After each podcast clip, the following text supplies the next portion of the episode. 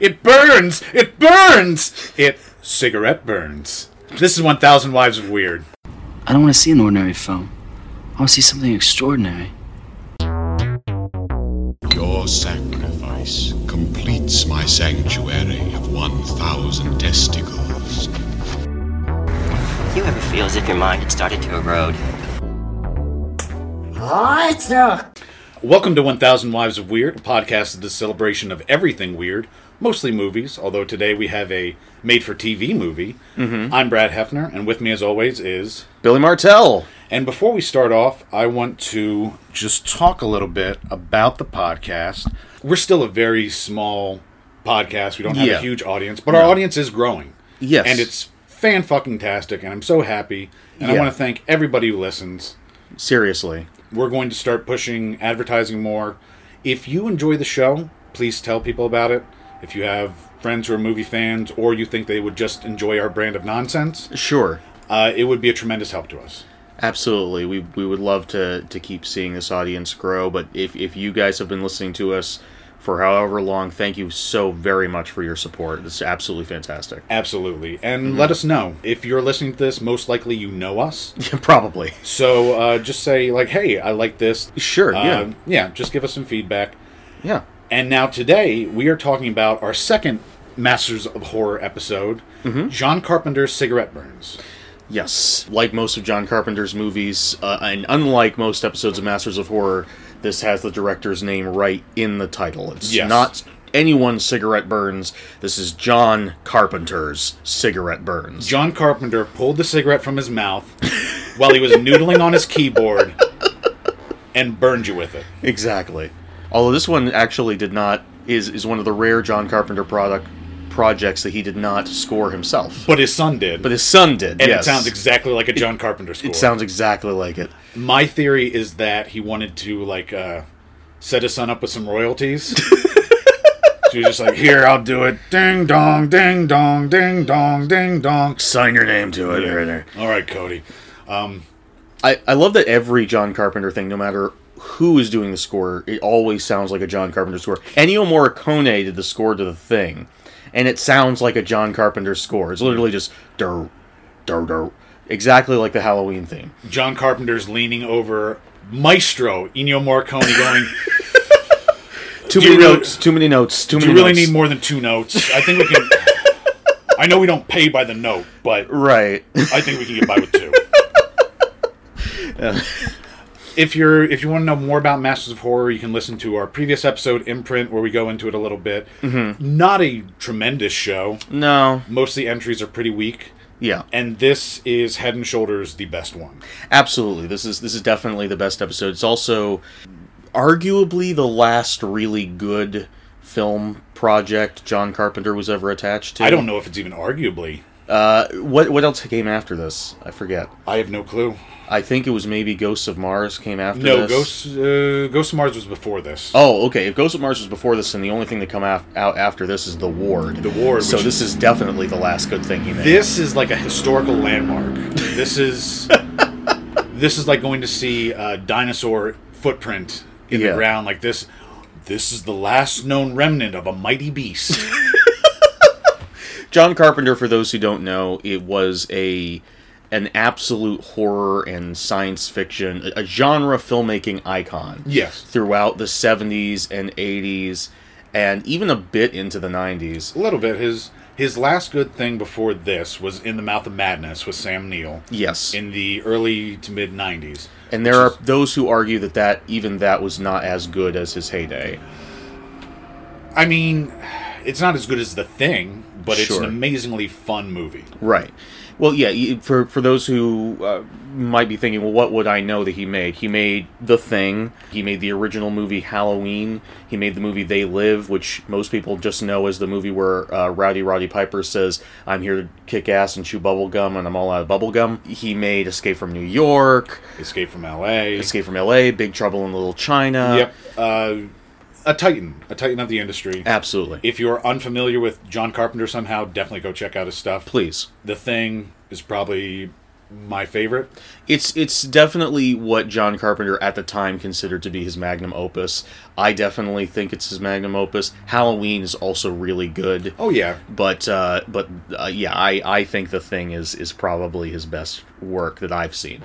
Now, to very briefly sum up what happens in cigarette burns, a theater owner and rare film procurer, Kirby Sweetman, is contracted by a man named Mr. Bellinger to find a movie called La Fin Absolue du Monde, which means the absolute end of the world. It is a movie that not only will drive you mad if you see it, but even thinking about it, pursuing it, will affect you. It's like the Bye Bye Man. I guess. I am not familiar. Well, if you think about the Bye Bye Man, you he, he can kill you. Oh, okay. Yeah, yeah. Don't say it, don't think it. That's the tagline of the movie. I mean, It's Douglas Adams' best film. uh, I mean, it sounds like you're kind of just fucked. Like, just. I, I w- if I were the Bye Bye Man, I'd be taking out like billboards. Maybe that's why the movie Bye Bye Man was created. It was produced by the Bye Bye Man. He's Yeah. like, I'm gonna get my name out there, Right. And then the movie flopped, and he's like, shit, now I'm in debt. So now we're we're we're perpetuating the curse because now everyone out there is going to be like, "What is this Bye Bye Man thing?" And now they're going to be start thinking about it, and they're going to get killed by the Bye Bye Man. Well, Yeah. there goes our audience. I guess so. Never mind. Never mind the audience growth. But that's Cigarette Burns in a nutshell. Mm-hmm. Billy, would you recommend John Carpenter's Cigarette Burns? Absolutely. Absolutely. I, I, I, I will say I don't think it's the strongest thing that he's ever made, but it's definitely the strongest episode of Masters of Horror. It is the only episode from Masters of Horror that I would I would like single out and recommend to anyone Oh, yeah. who likes horror. Uh, it's it's it's a little bit grosser than some of John Carpenter's stuff. Like he doesn't usually get this gory Yeah. but it's absolutely earned in my opinion. In fact, I kind of wish that they'd gone a little bit more, I could have done with a little bit more a little too. bit more, but but it's it's it's it's great. It's an hour long. It's it's just a fantastic little bite of horror. It's almost a shame that this movie is sort of imprisoned by Masters of Horror Yeah. and that it wasn't like some sort of feature film on its own. I don't know Sure. how I don't know how well it would stand up with an extra half an hour tacked on, I don't know. but There isn't really a. we- It's it's weird because short films used to be a thing, and they kind of still are a thing that people do make. But there's almost not as much of a market for them. Like there's no aside from film festivals, there's no real way of of releasing stuff like that. yeah. People used to have short back in the way back in the day. Used to have short films like appear before longer Yeah. films, and and uh, aside from Disney and Pixar, we don't do that anymore. No, which is sort of a shame. It is a shame, I think. Short films can be really fantastic. It- Absolutely, and it sucks. We're going to have at some point, and hopefully we'll do a couple of these short film roundups oh sure. where there's there's especially short films weirdness can really thrive Absolutely. because you can if you have an idea that only needs 15 30 minutes to execute it's the perfect medium But that's kind of why I like. We've talked about this before. I, I like anthology TV shows and also anthology movies because I like. I think that horror can sometimes be better in those little bite-sized chunks. there's a new anthology show on hulu called monsterland Oh, that brendan former co-host has Yeah. been crowing to me about great! I'm also curious about the new, the new edition of Creepshow on Shudder. on Shudder because I've heard great things about the Creepshow movies, even though I still have not seen them. the first creep show's great. Mm-hmm. Ted Danson shows up. Always good. Yeah, it's great. And I haven't Sure. seen the new creep show, or I haven't seen any other creep show media aside from that. But I, from what I understand, Creepshow two is okay, and Creepshow three is the worst thing ever. gotcha. Yep. But I would also recommend Cigarette Burns. It's, and we'll get into it later. But this is a movie that sort of speaks to me in the pursuit of film. it's it's very on the nose for us to have it on this podcast. Yes, this is the conceit of this podcast, the point where there's a line that I will have to rip somehow so I can put it in our intro.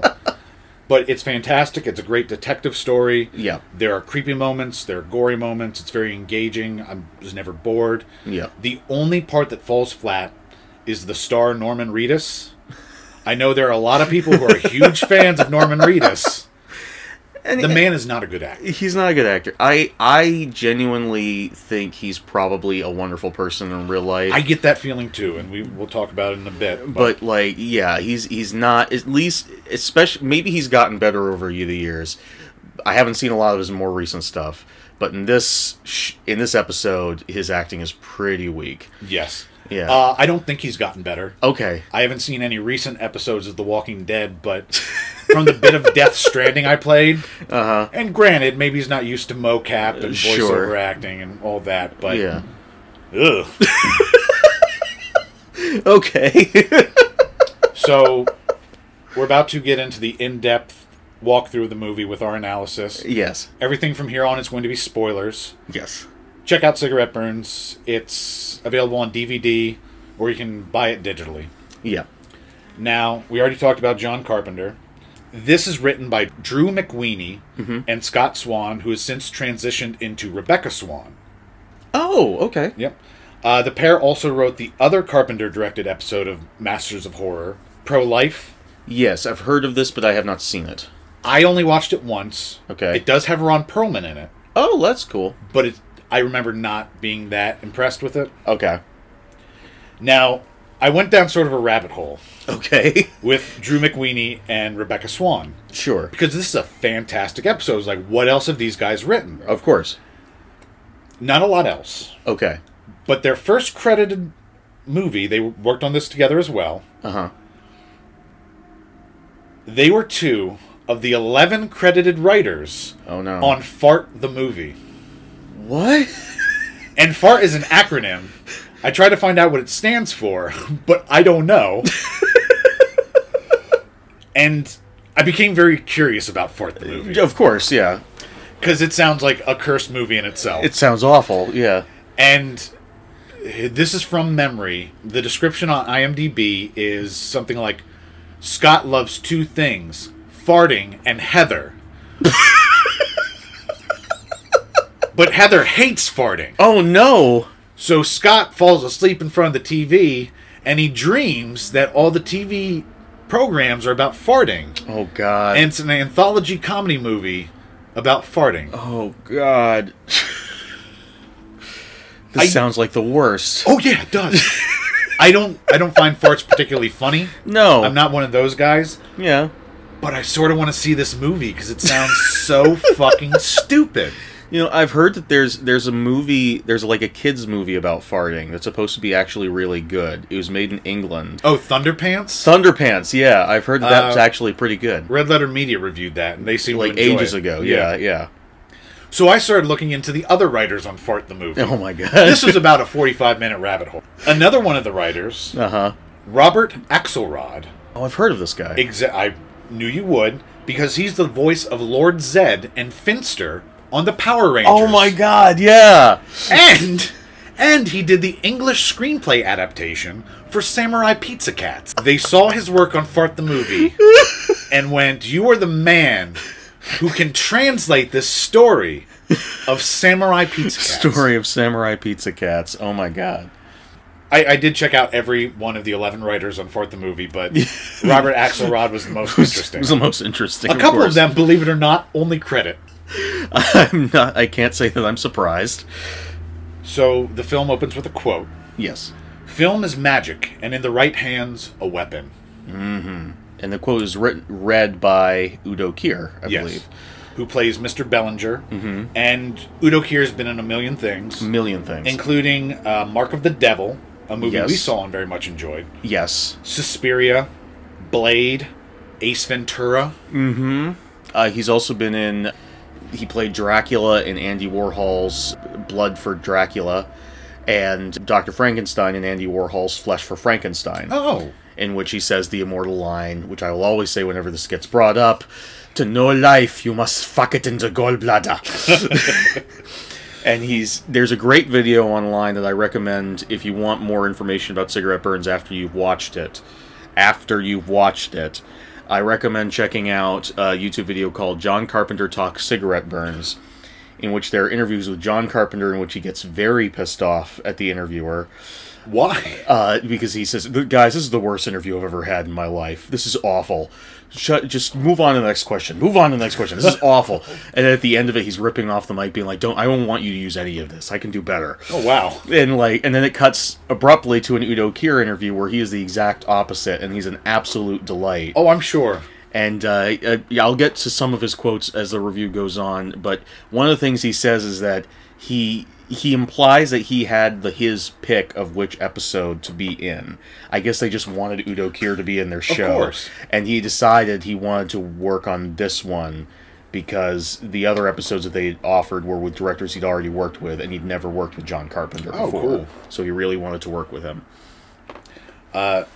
Norman Reedus, who plays Kirby Sweetman, Mm-hmm. is called to the mansion of Mr. Bellinger, as I said, played by Udo Kier. Yes. Is Kirby Sweetman the dumbest name you've ever heard? I think so. It's I- pretty fucking dumb. I I I I I was watching this last night, rewatching this last night with my wife and uh, K- uh, Kaylee, and she's she.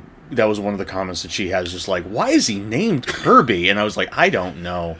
It's a bad name. Kirby Sweetman sounds like the name of a cartoon chef, or specifically a baker. Like, I make the sweets for the town. Sweet Man sounds like the name of an enemy in a Kirby video game. Yeah. yeah, it's it's really bad, and it doesn't fit the character at all. Do you think if Kirby ate Norman Reedus, um,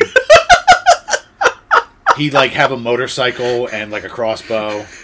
he, he would have he would he, he would just get like s- swishy hair and like a dirt stash and, And- then just starts chain smoking cigarettes and his expression would never change, Never no matter change. what's going on. yeah he just have like a really weak reedy voice Kirby's job is he owns a theater, and he Yep. also tracks down rare films for people, the theater's called the vogue udo kier says it's a shit box which it's not. It's a very nice it's theater. a fine theater yeah It's Uh, it's huge for the kind of movies it shows. only got 800 seats and you're happy to sell 500 An 800 seat theater is ridiculous.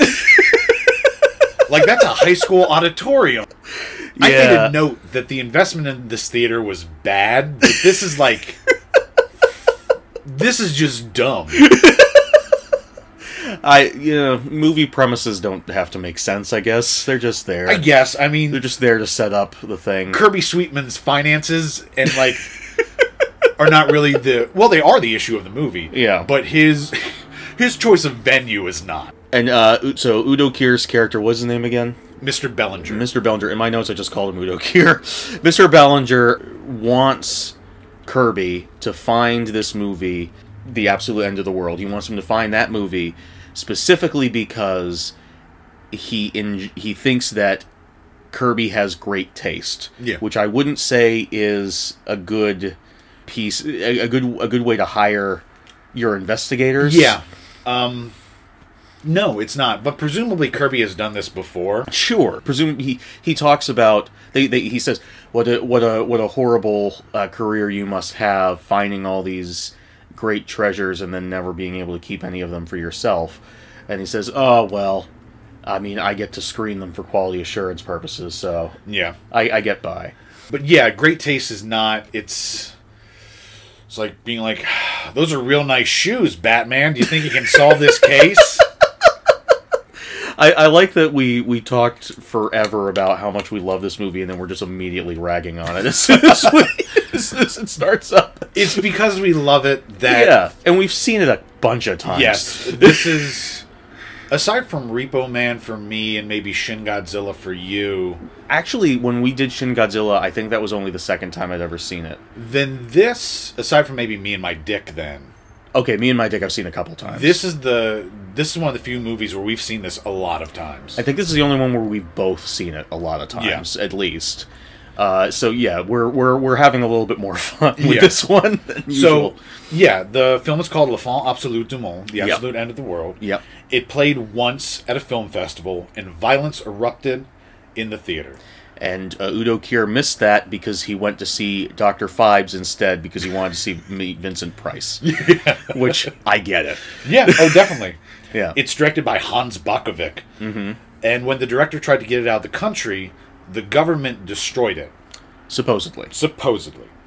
There was a- another screening that happened in the mid 80s, I think they said. There was a private screening that Kirby's friend Henri was a projectionist for. which we learn later. Yes. And uh, Udo Kier wa- was going to attend that one as well, but just as he was about to get there, His dog got sick. oh, is that what happened? I, No. I, I, his dog gets no. He, he, he it says they, they, they announce, oh, we canceled it, which Oh. does not match up with the story that is told to us later. Yeah, But he does say that the theater burned down uh, as part of the cancellation. So maybe there was a a pre pre pre showing that you had to spay, spend extra special money for. uh, and Udo Kier got his tickets at cut price, so he was at like the second or third showing. He was he was up in the nosebleed sections. um, He wasn't quite as rich as he is now at that point. exactly. It took a while. It's not easy for a German in America. It's not. Uh, Udo Kier was brought over here as part of Operation Paperclip. He wasn't a scientist, but he was just a weird German guy who's like, let's throw one of those in too. And Werner Braun, von Braun was like, he's useless. He's like, look at his face. Maybe he'll become a radioactive monster.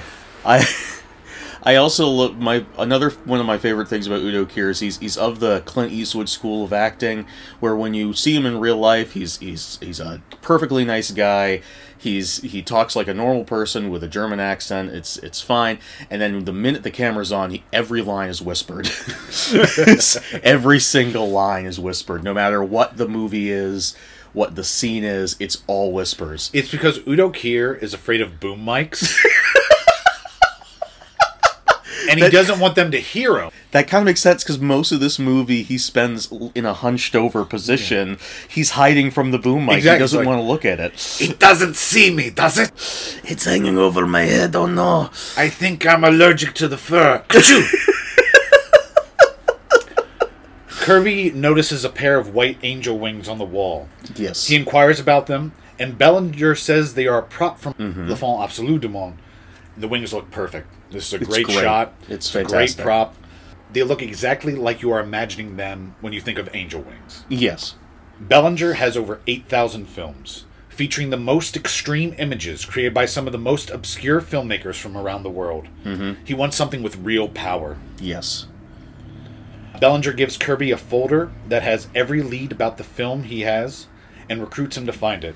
Kirby says it'll it will be expensive and it probably isn't even out there. But Bellinger says he ha- his sources are unimpeachable and tells Kirby to follow him. Bellinger shows Kirby a suffering small person in a dark room wearing nothing but shackles and a loincloth. They have a big alien head. Yes. And this is such a great shot. In the background, I'm not sure if they're curtains or some sort of lighting fixture, but Yeah. Mm-hmm. there's this green glow in the back. And it's perfect. and they have the creature chained to a platform that when they enter the room starts spinning. He's Mm-hmm. literally a museum piece Yes. in his collection. And uh, Bellinger t- throws a ice cube Yes. at the creature and starts mocking it. This is where he really starts uh, cringing over and making fun of the creature for its, its patheticness. And after Bellinger turns on the lights, we see that this person is, in fact, a very s- pale sort of blue Mm-hmm. and has wispy white hair. And on its back are two bloody nubs where something has been cut off. Which, if you've seen X Men 3, you immediately think wings. Yes. Yeah. So is it obvious at this point what this creature is? when I first watched it, you first showed it to me, I did not immediately understand, but I picked it up very quickly. Okay. Uh, I will say that, in my opinion, the biggest mistake on a screenwriting level for this episode is this scene. Not because it's not well shot. It's very well shot, as you put it. It's a it's a great image, and it's very well acted by all three of the actors involved, the an- the angel included. I think it's one of Norman Reedus's better uh, points because he looks all nervous and I would argue Weird. about that because I didn't get nervous. I just got he was barely reacting and Yeah. this is I agree with you Oh. that this probably not for the same reasons. okay. But I agree with you Well, I probably the reason is this reveal comes too soon. That's the reason that I have. Okay. Okay. So so you already established the angel wings in the back. Later on in the movie, since we're already in the spoiler section, later on in the movie it's revealed that the subject matter of Le Fond Absolu Dumont. Le Fin Absolu Dumont is a the torture and de-wingification of a angel, an actual angel. They captured an angel of the Lord and removed its wings and tortured it.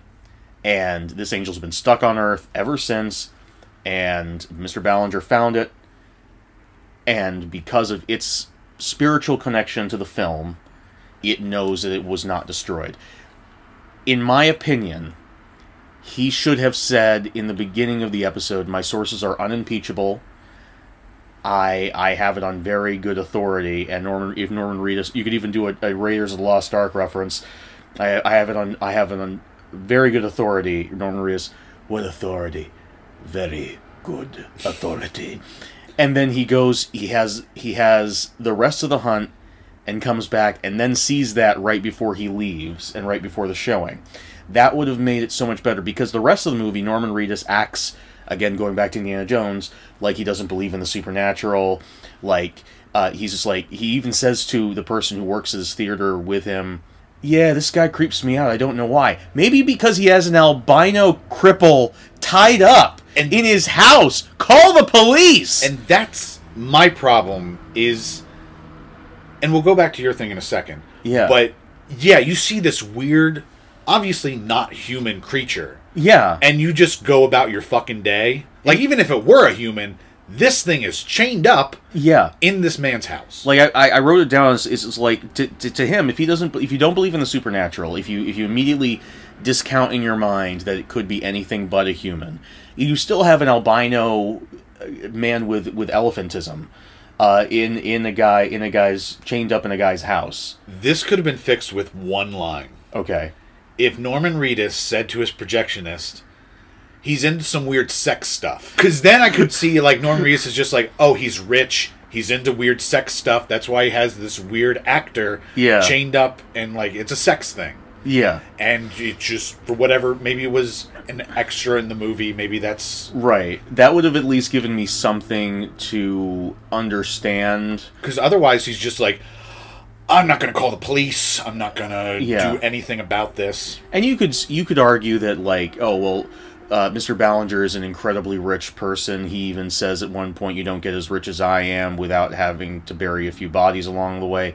Maybe the police aren't going to care because he's Yeah. so rich, but it doesn't matter. You don't get into bed with someone who's just shown you that they have chained up torture victims in their house. or at least there has to be some reaction to that other than Some. mild apprehension right, right. But this structurally, it's not. It draws you in very quickly, It it, it does. and and it it it right off the bat establishes that there is a supernatural element, mm-hmm. and it it's not outright telling you this is an angel. It more just like goes on rewatches. It's very obvious. You see the wings. Yeah. You see the nubs. This is not a human thing. I will say, I did not pick up on it wasn't that it was an angel the first time I watched it, even though I did get it l- very quickly afterwards. Uh, m- again, I wa- showed this to my wife Kaylee last night. She immediately got it. She saw the nubs and was like, "Oh, angel wings." Yes. She just i it, immediately. Yes. So and I'm sure a lot of people have that yeah, ability to put those two things together. Yeah. This comes within the first 10 minutes. Yeah. And this is the big reveal of the movie. That's such an odd choice. It's not even that it's I'm more I don't even see it as, as a weakness because it's such a weird choice like to Yeah. to front load the movie like this. And Yeah. I almost don't mind it because no one structures their story like that. I I have so thoroughly decided that I love cigarette burns that I, I let it go. Yes. It's like again, Raiders of the Lost Ark when you realize that Indiana Jones has absolutely no effect on the plot Yeah. uh, of, of that movie. You, if you love Raiders, you let that go. I actually have in my mind I call it the Indiana Jones principle where if a movie is good, Mm-hmm. I will excuse any suspension of disbelief or leaps in logic. Yeah. But if a movie is bad, I will hammer it on those things every time. Oh, it's a- yeah, it's absolutely true. But like I I so it's it's something that stands out in my mind as like this is glaringly a wrong choice in my personal opinion. However, it is not enough to kill the movie for me. No. Yeah. And again, this scene works so well. The angel looks so great, Yes.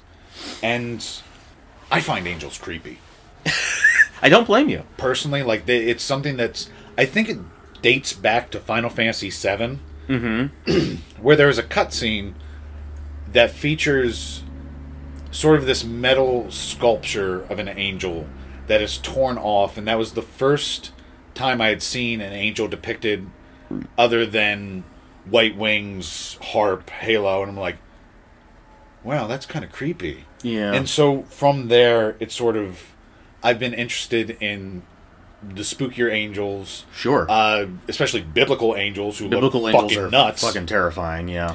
And it's also I'm an atheist, Yep. so when I think about when I if I were to imagine a god, it always is more like an indifferent thing. Mm-hmm. Sure. And an emissary from this cosmic power. Like imagine if Cthulhu had angels. Sure. That's the way I sort of like this cosmic power is sending something down to earth that's going to be unsettling and off-putting. Right, right, right, right. So I I love this story because it feeds into my love of creepy ass angels. The angel isn't all that. i i he looks creepy, but he's not a a an evil force. No, it's or not- even it's- an indifferent force in this movie. He's he's genuinely the the what's so fucked up about the absolute end of the world is that it's destroying something beautiful. Exactly. Yeah. But it's it's not a this is not the beautiful uh graceful what we think of angelic creature. This is Right. like I said, a small, hunched over, it's clearly been battered, bruised. Yeah. Um, It's more of a Quasimodo yeah. figure. it, the hair is all wispy, Mm-hmm. and that could be a product of the imprisonment and beatings, Sure. and the torture. I don't know, but it's this is not how you normally would depict an angel. True. And I love that. Have you ever seen the prophecy movies with No. Christopher Walken as Gabriel?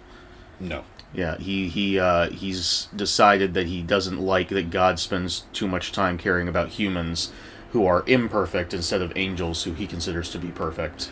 So he declares war on God. and that's another thing I like that like sort of gives me a creepy angle Mm-hmm. to angels is because I mean it's got to kind of suck to just be like, I guess I'm the worker bee. God can technically do everything in an instant. Yeah. I- yeah. No. Sure. uh, Let me fucking blow on this trumpet. I, I recommend the the prophecy movies. They're not especially great, but they are they are wacky in a fun way. awesome. Yeah, Uh, a lot of pies being a thrown. lot of pies being thrown, especially by Christopher Walken. Now, Billy, I have a surprise. Oh dear. Since this movie is about angels being treated badly, Sure. I I got an angel. Oh no. Yeah, I bought one. Is this for your brothel? No, I closed that down. Oh, I made about uh, twenty four thousand dollars, and I decided to call it a day. I get it. I A get it. lot of people out of work. Sure. But you Yeah. found this angel. Yeah, And you bought it with the $24,000. exactly. Yeah. And I brought him into the studio. Oh. uh, just to sort of like, you know, have a nice time. Sure. Just, just so, Billy, meet our angel. hey, Angel. Hello, Billy. Oh, you, you don't sound so good. Are you okay? I'm fine. It just hurts to be on Earth. Oh, I'm, I'm sorry to hear that. How long are you here for? Eternity. Oh, God. I lost my keys, so I, I can't get home. Oh, I'm I sorry. mean, we lost our keys. I forgot that's how angels talk in this movie. All right. My name is Cryptozorp. what a beautiful name you have. Yeah. Yeah. So, what's it like being an angel? It's okay. I don't make any money. Well, I would imagine so. I, I would think God would be a socialist. He pays us in buttons. He pays you in buttons. Shiny buttons that you sew on a coat. That's God currency. Okay. Uh, what what do you spend your buttons on? More buttons. I It's I, I just trading buttons back and forth. what I, I I don't understand what the the end result of this button trading is. Economy. Okay. So so God is a capitalist then, Sure. but a button capitalist. Yes. That's how we pick the god too. Is whoever has the prettiest button gets to be god that week. Wait, different people get to be elected to be God? I thought God was was an ever present uh, figure. We take turns. Have you ever had a turn being God? No. Wh- How's that? Why why is that? I don't have the appropriate degree. What All kind? right, Crypt- all right, Cryptozorum, shut the fuck up. done with this bit. We'll, we'll get back to you. Uh, as you said, uh, oh, when the lights come up, another fascinating detail of this is the angel is not kept in like a dungeon. Mm-hmm. No. It's just like a side room. Yeah. That's decorated. And granted, this could be lazy uh, set design. Could be. It's a TV But- show after all. It's literally just another room. Yeah. Furnished just the same, except for this fucking angel. Yep. And the the angel, it only refers to itself as we, Yes. and says, "We were part of the film, bound to the negative like soul to flesh. If it had been destroyed, we would know." Sure. Fucking gnarly as shit. That's metal as hell. And Bellinger says he knows he can't get into heaven, so he just wants a little taste of it before he, he goes to hell, and he doesn't want Yeah. to die without seeing the movie. Yeah. He says he's not a well man. No. And it's uh, just the whole conceit of this is so metal. Just like we're torturing angels and everyone's going to go insane. Bellinger. And it's very similar to the plot of In the Mouth of Madness, which is sort of in the mouth of madness they go to a town because they're trying to investigate uh, the author sutter kane Yeah. and it turns out well i don't want to spoil in the mouth of madness go watch it it's a great movie Yeah. i'll have to show it to you at some point but it also is about like the nature of art in in relation to reality and a movie is made at some point in the film. uh, bellinger offers to pay all of kirby's expenses mm-hmm. plus $100000 on top and kirby will get to show the film for two weeks at his theater And Kirby says 200,000. exactly and again i don't think norman reedus is doing a lot of great acting in this scene No. Uh, you said he.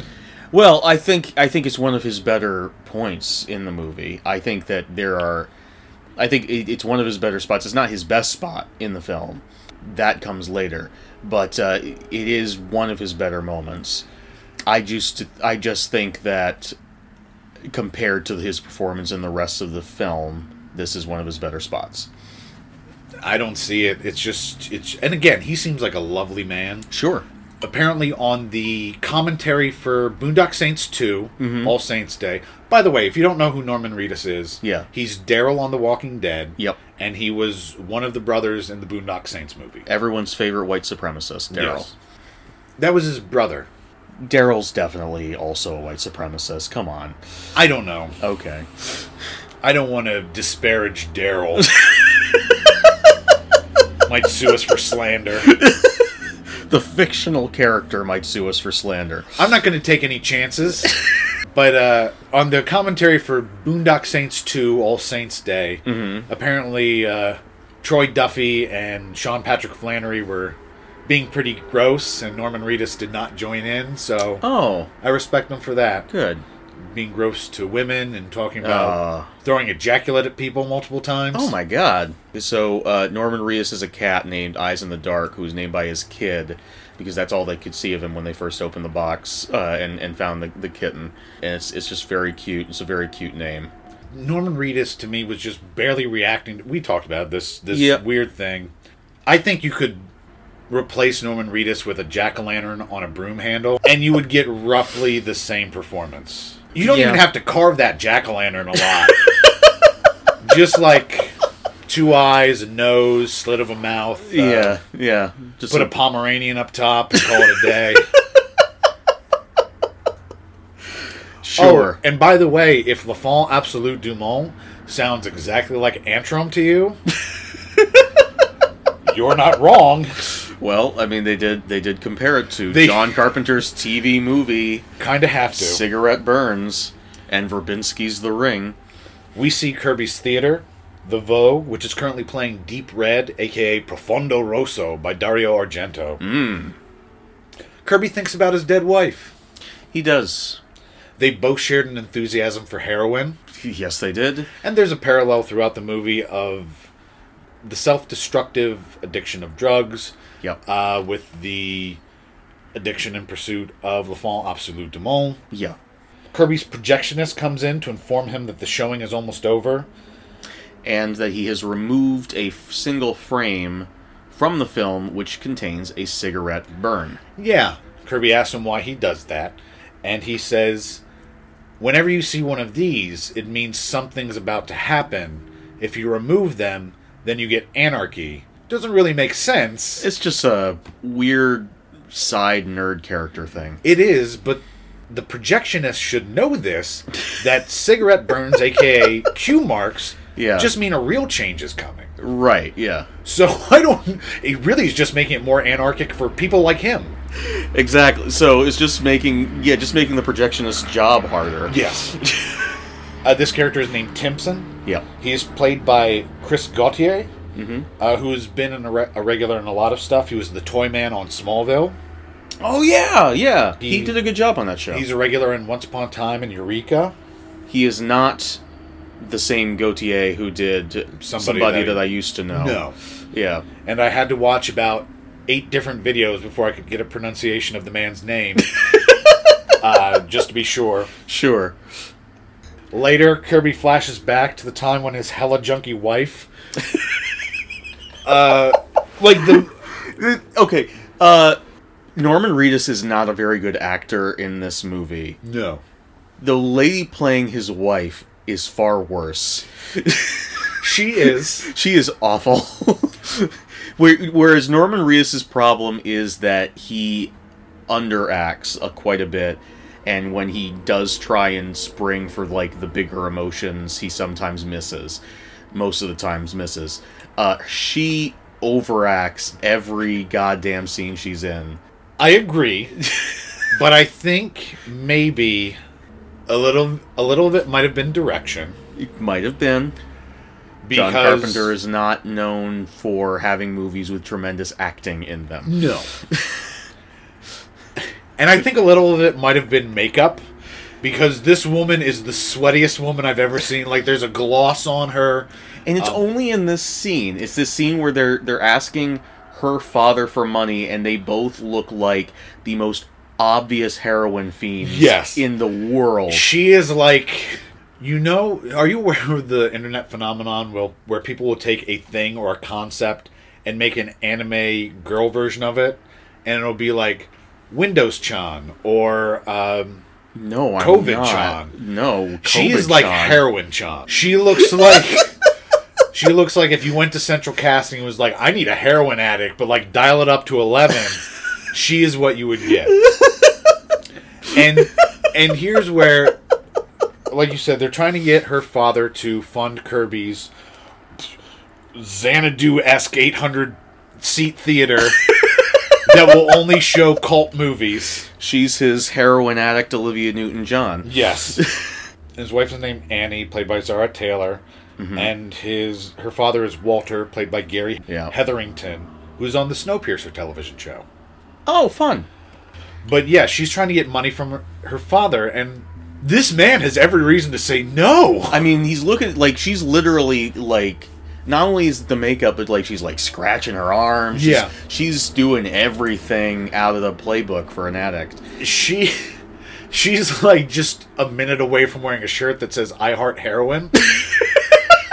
and it's literally like a a a a, a, a uh, damn it a, a, a yin yang thing because she's standing right next to Norman and Norman is doing nothing. which I thought worked for this scene because does. It does if work for my the scene. junkie girlfriend was begging her father for two hundred thousand dollars while we're both clearly addicted to heroin. Yeah, yeah. I would be like, this isn't great either. I'd be like, I might be high on junk, but I'm still a little ashamed of this situation.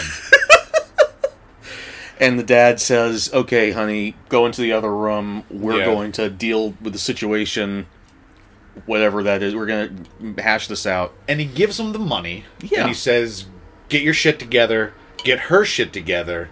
Here's an idea. Maybe that's step one. And then maybe the 200000 is a reward. May- yeah, maybe he's like, "Hey, maybe I send both of you to rehab instead, and you guys get clean. And when if you can come out and stay clean, you get the theater. I'll pay for it now if there's like a a, a time limit thing." And I will hold on to it and give it to you, since apparently I'm this rich. Yeah. No, that would make a lot more sense. Yeah. But you know, as, as, as we find out, this not only is Norman Reedus was Norman Reedus not the best husband, but this guy is not the best dad. No. Yeah, he's he's kind of a, a selfish, emotionally abusive fuck. And then in the present, Walter confronts Kirby about the money he owes. Mm-hmm. Yeah, Walter tells him he has one week before he's go- going to come and tear the place down. You Yeah. also see that Walter has a gun. yes, he which he he threatens uh, Kirby with. He shows it to him. he says, I'm going to come here and tear this down while showing him the gun. So the idea is that it's it's he's going to take a literal pound of flesh. Like that's the implication that he's that I took from that scene. Yeah. Yeah. Yeah, I can see it. It's hard to n- come off as oh, I'm just going to take you for everything you have when you're brandishing a gun. Well, he could have been showing off his belt. Look at this belt. Look at my belt. Look at how well my pants are staying up. And Norman Reedus gives us a speech about how he doesn't want the guy around anymore. He's doing everything he can to get him out of his life because he already sees his wife's face every day. He doesn't need this guy around reminding him of her death, which we see in flashbacks was because she slit her wrists in the bathtub. Now, if this were a sitcom, these Like Martin. these two would be living together.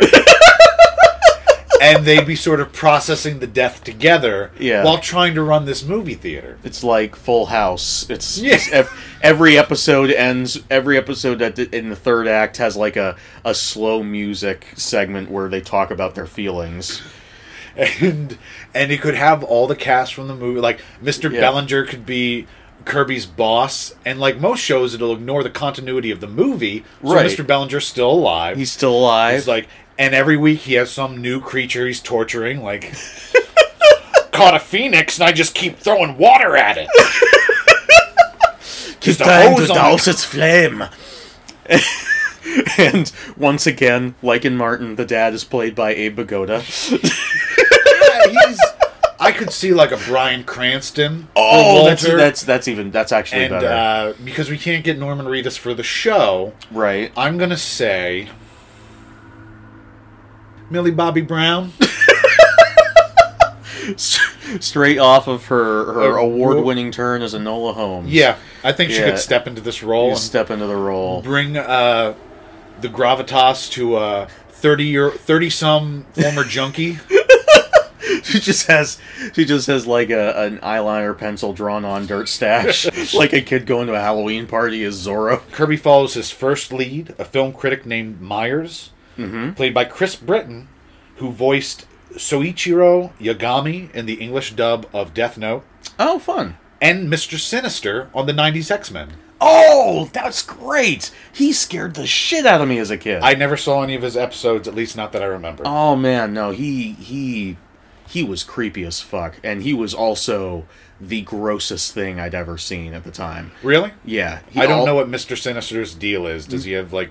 he is a mutant, of course, but his his thing is that he wants to escalate the mutation of mutants to the next level. He wants to be the progenitor of, of the next stage of mutation.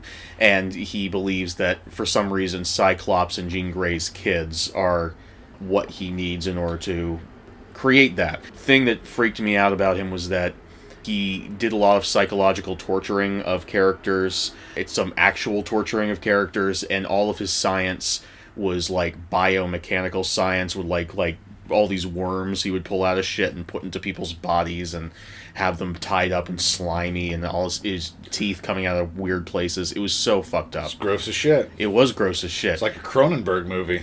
yeah, it was like a, a sanitized for kids, badly animated Cronenberg movie. Guess who my favorite X Man is? Who's your favorite X Man? The Blob.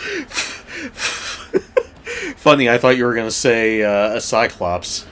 Do you have any other questions about heaven? Uh, I guess um, I, I'm still trying to fathom this fucking button thing, man. Like, do, do you eat? Do you eat buttons? I. The only food in heaven Uh is Long John Silver's. huh. I think that doesn't sound like heaven. That sounds like that sounds like hell. No, No. no. in hell, the only food is dogs. Live dogs. Okay, that does sound like hell. What the dogs do to end up there, or do all dogs go to hell? All dogs go to hell because they don't get baptized. Baptize your dogs. They roll around in water and shit all the time. It's not blessed. So all animals need to be baptized too. Just dogs. Just dogs. Every other animal goes to Valhalla. Wait, so heaven and Valhalla are separate places. Yeah. So so cats go to Valhalla. Yes. Is is that also where all the Norsemen go? They go to Marvel Valhalla. The Norsemen go to to Valhalla from the Marvel universe. Yes. Whereas all the animals go to the n- They go to Norse Valhalla, Valhalla. 616. I, I Shut the fuck up, Just Cryptozoid. shut the fuck up. You're Heaven's stupid and so are you. you're making my head hurt. Jesus Christ. the critic had seen Le Fond Absolu du Monde. Uh huh. He wrote a review of it. Which Kirby read on the plane ride over. Yes. And he interviewed Bakovic. Mm-hmm. And Bakovic told him that it wasn't just a film, it was a weapon. Yes. And he intentionally made the movie to drive people mad. Yep. We also learned that this reviewer is still trying to write a follow up review, Yeah. and his house is filled with pages and pages and pages of this review. And this is, He's become the Renfield to the movies Dracula. and the movie doesn't spend a lot of time on this, but it's such a great detail that the madness affects people in different ways. It's not always fatal, Yeah. it can, ju- but it will ruin your life, Yeah. no matter what. It's the m- it- it's the first legitimately like spooky bit. Like a- aside from the angel, uh, this it, it, it really ramps up the the tension about what the hell is Kirby getting into. This is fucked up. And the, yeah, the guy's been writing this review the entire time. He's got stacks on stacks on stacks of paper all over the place. He says that he failed in his first review because he was supposed to be the film's messenger, the film's apostle, and he failed when writing that review. And uh, the first time I watched it, I thought he'd been trying to write a review and had been, and all of these other papers were abandoned copies. But this time, the impression I got was that it was all the same review. Yeah. That he's, it's just that long that Yes. he's been writing it. And yet somehow Kirby's able to pull a random page off of one stack, read a line, and the guy recites it from memory as he's saying it. The entire review is in this guy's head Yes. uh, almost as if the review has been just cycling through his head forever and he's just writing it down what the the muse is telling him to say Yeah, it's great. It's- it's it's a wonderful i love shit like this this is the shit when you're when we were talking about lovecraft in the necronomicon episode this is the kind of shit that lovecraft does that i fucking love Oh, absolutely. yeah and in and and this is a very lovecraftian story and i fucking love it It's great. yeah Myers gives Kirby a copy of his interview with the director. Later, Kirby is listening to the recording. well, he says this will change your life yes. yeah And again, here's the echoes of just being a movie enthusiast and hunting the weird stuff. Mm-hmm. Uh, We started this podcast. Brad looked, turned to me and said, "This will change your life." yes, Yeah. it's and it's it's the classic like, bro, you gotta watch this. It's gonna blow your mind. Yeah. Except in this case, it's literal. Yes, Yeah. but it, it's all just a metaphor for that hunt and again addiction and and as Kirby's listening to it, a cigarette burn appears in reality. Yeah. a bright, glowing orange oval suddenly appearing before him. He jolts up and goes to the bathroom where he sees his wife, Annie, in the tub with slit wrists. Yeah. Then he wakes up for real. Yeah.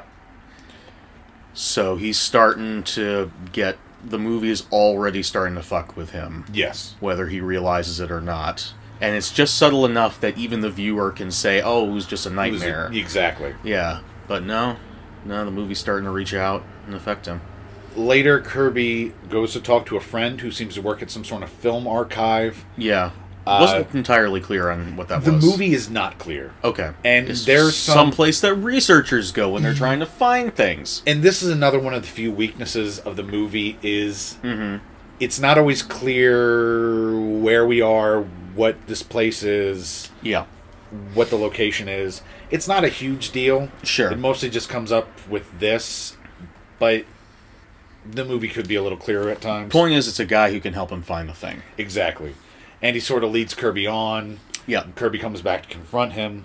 We learn that this man, Henri, Yes, who has been a friend of Kirby's for years, apparently. Yes. And Kirby has never once asked about the fact that he's never seen the guy's left hand.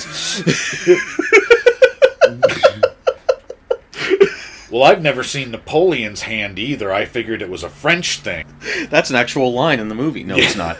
But yeah, no, it turns out the guy has always kept his left hand in his pocket throughout all of his association with Kirby because his hand is burned into a solid mass of It's flesh. fused together, and Mm-hmm. that happened when he was a projectionist at a private screening of Yep. *The Fall Absolu Demon*, and he averted his eyes before it began, Yep. but he tried to stop the film. When he heard the screaming. Yes, and it burnt him. Yep. So he's trying to warn Kirby off, Yep. but eventually he gives Kirby the name of someone who has connections to the Bakovic estate.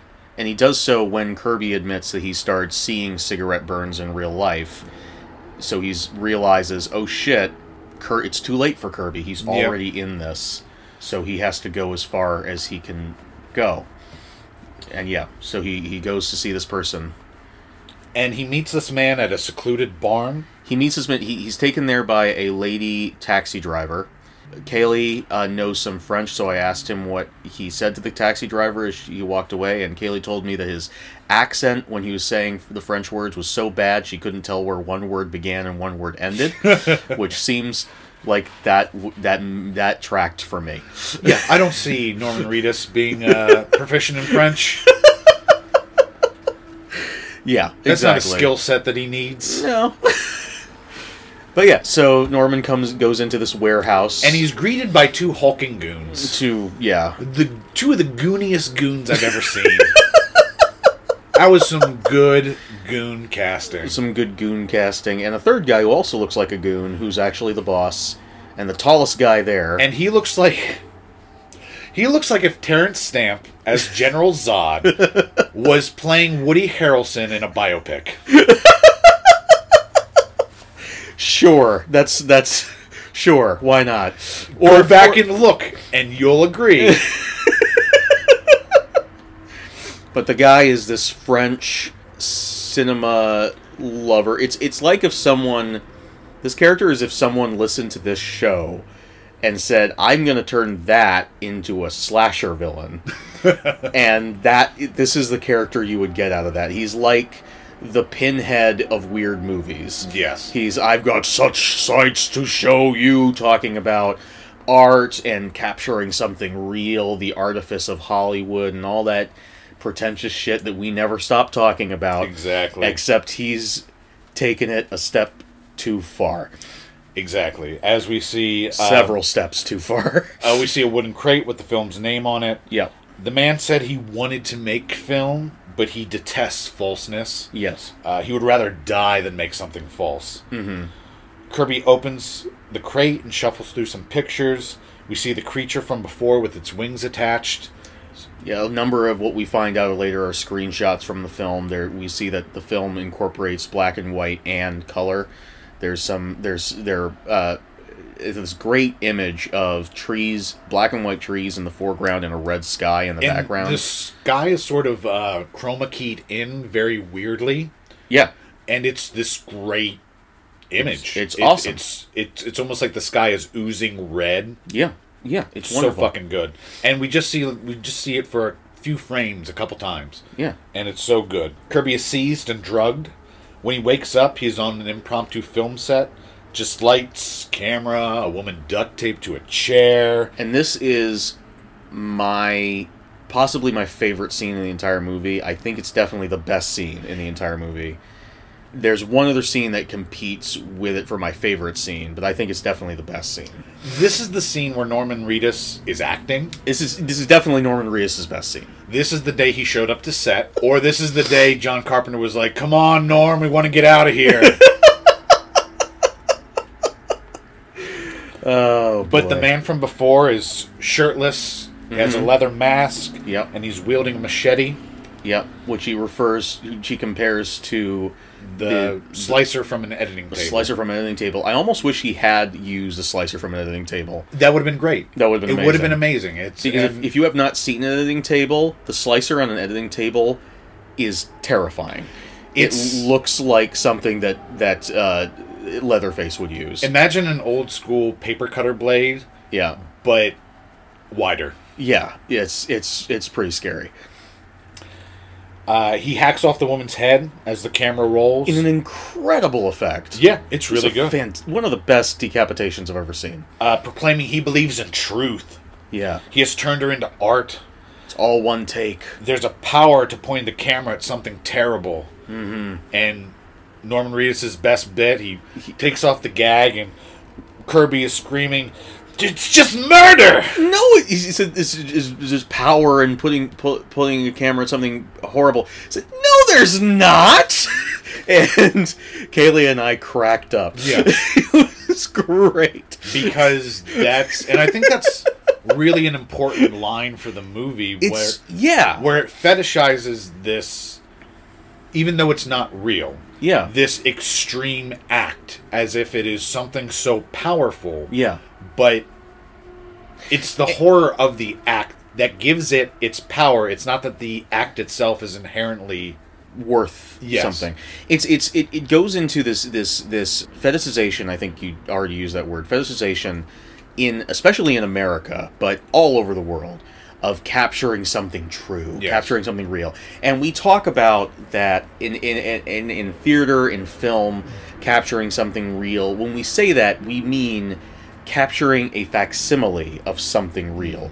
We don't necessarily mean capturing a real horrible moment happening to someone. There are moments this and this has has is transgressed into this this fetish- fetishization of method acting and having real things happen. Sometimes it's effective to trick an actor into having a real reaction, like when they trick child actors into acting better by it, uh, surprising them with things. and we will discuss that when Yeah. we eventually talk about the fall.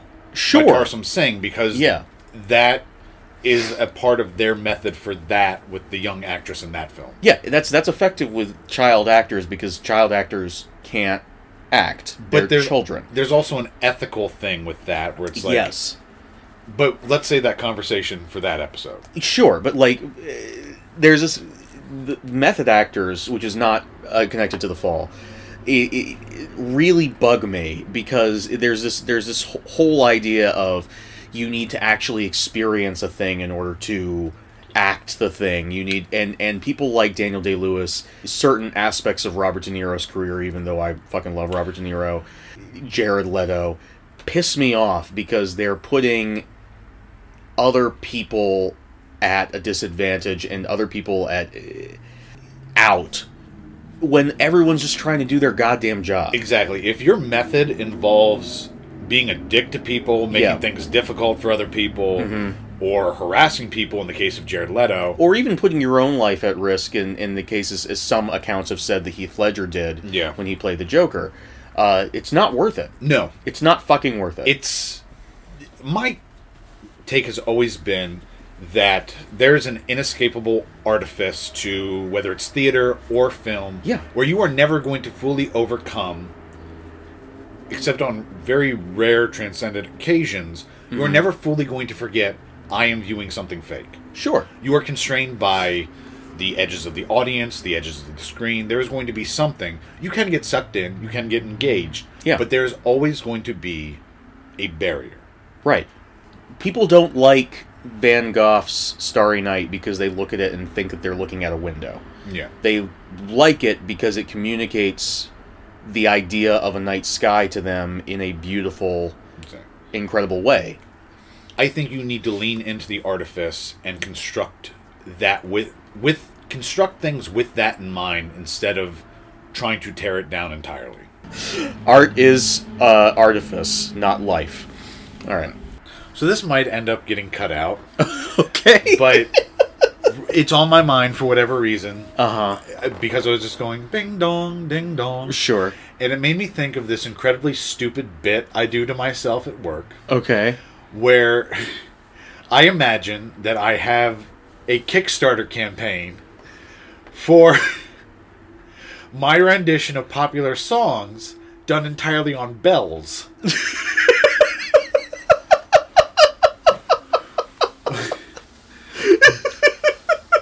But because I obviously don't have the bells, because I need the money from the Kickstarter campaign, Right. which would be ludicrously priced, Right. I would perform the songs using empty water bottles and making the noises with my mouth.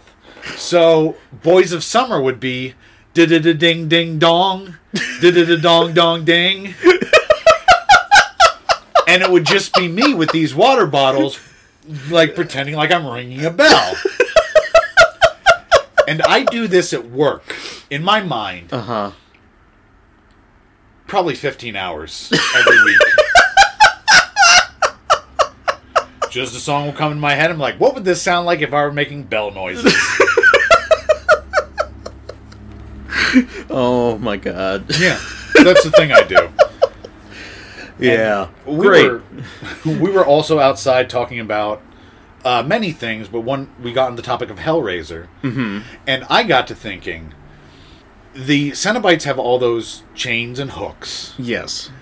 Do you think they ever were like, let's just start a towing company?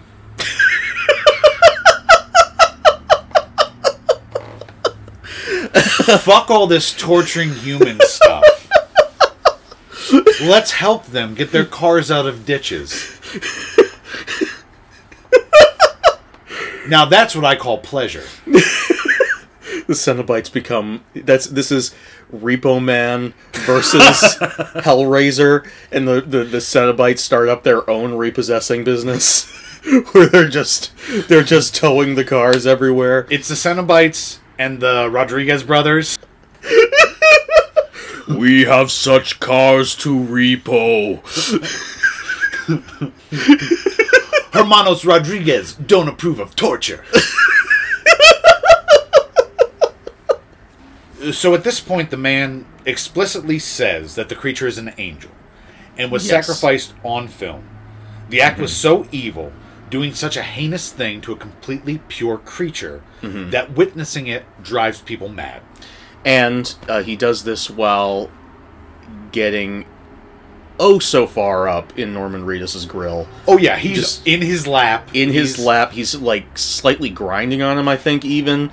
And you see at this point, this man is so obsessed with movies that he has tattoos of film strips running up his arms, which is so weird and lame. It's almost cool, but I can't. It's not quite there.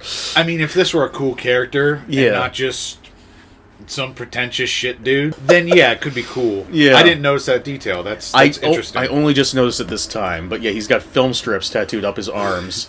it like- would be great if like there were actual like images on the negative, and it was for Oh shit, my God. it was for shit like Top Secret with Val Kilmer. like this dude loved just dumb movie. no, it's the stupids. has he has a full back tattoo of the poster of Little Nicky.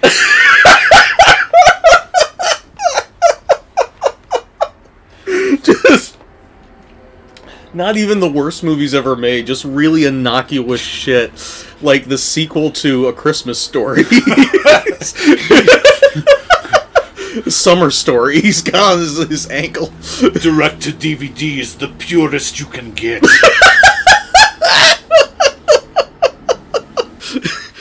have you seen the wolfman no but i've seen werewolf among us or just like asylum films like Transmorphers. transformers It's abraham versus abraham lincoln versus zombies is the only true art Oh man. Uh, Yes. Join us for our spin off podcast, 1000 Wives of Mediocre. And again, I fucking love this concept. This is such a gnarly metal thing. Like Yeah. yeah. Uh torture an angel for a movie. Sure. Fuck it. Whatever. Right, yeah. Uh, Kirby has more cigarette burn flashes, after which he finds himself free, holding a machete. Yeah, he And- blacks out for a, a time. Yes, and his ca- and he finds his captor bleeding to death. And he's holding the machete. And yeah, And there's a slit in his captor's throat, which he then sticks his fucking fingers into while he's interrogating him. while he's interrogating him. Holy shit! and yeah, that's that's brutal. Yeah. But I don't know. Kirby doesn't seem like that kind of man. Although I guess it's the ex- escalation of his hunt. I felt like it was just he was in such an extreme situation. Uh, here's here's another way that you could have done that scene, uh, because he flashes out and then comes back, comes to, with all of them dead or wounded, as in the case of his captor. He could have come awake with his fingers already in there and the guy screaming the information he wanted to know. here's where I think the movie could benefit with some extra time, like if it were to be fleshed out to a full feature, like seeing Kirby descend into brutality, Yeah, like the creator of the film, like the film subject matter, sure. a little bit more because this is, like I said, it's brutal and it's an effective moment, but again, I don't. And it's a very special circumstance where this man was going to kill him, and he's seen him kill. Yeah. But I still think a little bit more build up to that would have been great. The problem with uh, Kirby in general as a character is that He's not. well, yeah, exactly. So so the film oscillates between presenting Kirby as a blank slate audience participation character where you as an audience member are supposed to put your yourself into the character. So a lot of the reason why you and I think he wouldn't do that is because you and I wouldn't do that because True. like, and, and we're supposed to see ourselves in Kirby, but Kirby also has this whole shit with his wife and uh, the thing with putting his fingers in there and be and and and and all this stuff which say which speak to a much darker, more noir esque character, a, a morally gray figure. Uh, and the movie needs to decide which one it's going to go with and, and, and stick to it because um, But again, they are only working with an hour. exactly yeah that is true How how do you feel? How does the detective aspect of this story work for you as a big fan of Sherlock Holmes? And Sure. I mean, it's it's definitely much more in in line with like Philip Marlowe or Sam Spade. Yeah, where- it's it's more noir. where not only in in noir, in noir you, know, you you mentioned Sherlock Holmes. The reason why I like Sherlock Holmes is that it gives you uh, a- as as a as a viewer a chance to feel smart by introducing you to this this way of thinking and and and trying to find the details uh, in in the in the frame and and try and piece together what the mystery is. Sam Spade, Philip Marlowe, Kirby, Magnum PI, characters like that, they don't uh, solve mysteries. They get dragged along and are revealed mysteries over time. Uh, and that is more what happens to Kirby. He does track things down and investigate them, but as a viewer, you are not. Other than remembering the address that was on the envelope he looks at in the box earlier in the scene, which is how he finds uh, the the widow of the director of, of Yes. this movie, you are not rewarded for s- spying out extra little details like you would in a Sherlock Holmes mystery or even a Scooby Doo mystery. No, very true. This is not a you solve it mystery. No. This is a This is more of a, a conspiracy that is revealed uh, layer by layer to our protagonist. Again, much like the Maltese Falcon or the Big Sleep and s- stuff like that. But does the detective angle work for you? Does it is Oh, yeah. this an enjoyable detective story? Absolutely, I, th- I think so. I think the again the biggest problem with it is that part of the mystery is is this supernatural or is it not? Yeah. And when we see an angel at the beginning of the movie, we already know Exactly. it's supernatural. But again, I w- and here's where I wonder if this were a feature, would that be structured differently? Because once Kirby learns that it is in fact an angel, the reveal of an angel has less impact. Whereas at the start of the movie, we're like, "What the fuck is this thing supposed to be?" And maybe we put it together, two and two, the angel wings the angel. But there, we're like, okay, there's some creepy shit going on. I already know that, but this big factor is out of the way for later. Uh, I guess there's an argument for that. I think that if they had revealed the angel at the end, right before he leaves Udo Kier to watch the movie, uh, y- it would have been more effective than having it at the beginning. Because I think that having the wings there and then saying, "Oh, he killed an angel," would put in the audience's mind, "Wait, he had wings, angel." what's going on? And then you would get to see, and then you would be like N- uh, Norman Reedus' character. You'd be like Kirby in that. Well, Udo Kier creeps me out, but maybe it's just because he's German. Maybe I'm just being uh, xenophobic. But then later on in the movie, uh, suddenly you see he's got a creature that he's torturing Yes. uh, in his house, and that's when you realize shit. And Kirby can leave him with the movie and just drive away, and then of course be drawn back later by other things. but again, at that point, you would already know that that creature is an angel, and it's just the surprise is just like, oh, it's still alive, not holy shit, there's an angel involved with this. What the fuck is going on? True, that is that is a good point. I also think, upon thinking about it more, that it's a solution to a logic problem where it's like this movie is so rare, it supposedly doesn't exist. Why would Kirby spend his time trying to t- track down something that, by all accounts, does not exist? We need some way for that, the question of certainty to be answered. Sure, And what's and how can we do that in the supernatural way that's also sort of creepy?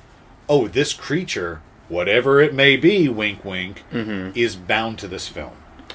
or uh, again to play devil's advocate, you could go the other way and do uh, fo- and and kind of ripping on um, Girl with the Dragon Tattoo.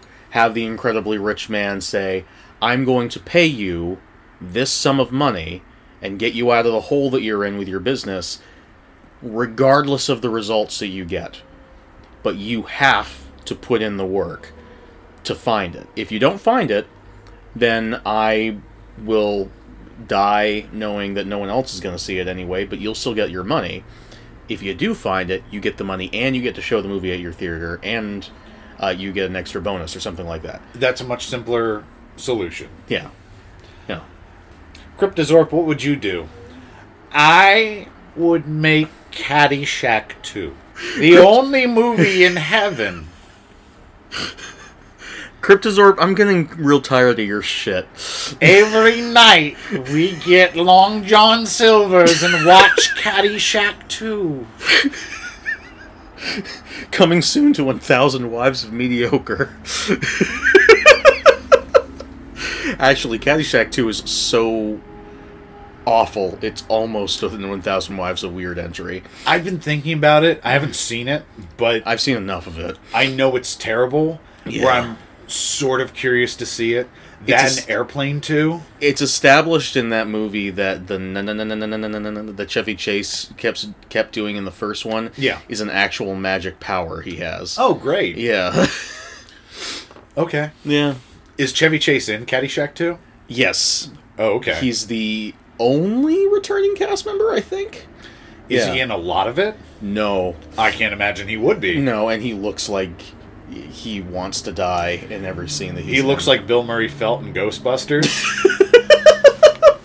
pretty much yeah he he he lo- he's his best line in the movie is he looks at his blank wrist and is like ah, I've got a thing and then he walks off frame the Kristen Wiig Ghostbusters is my favorite movie. oh shut up speaking of a thousand wives of mediocre again Jesus Christ Uh, before Kirby's captor dies, he utters the name Katya, which turns out to be Katya Blokovic.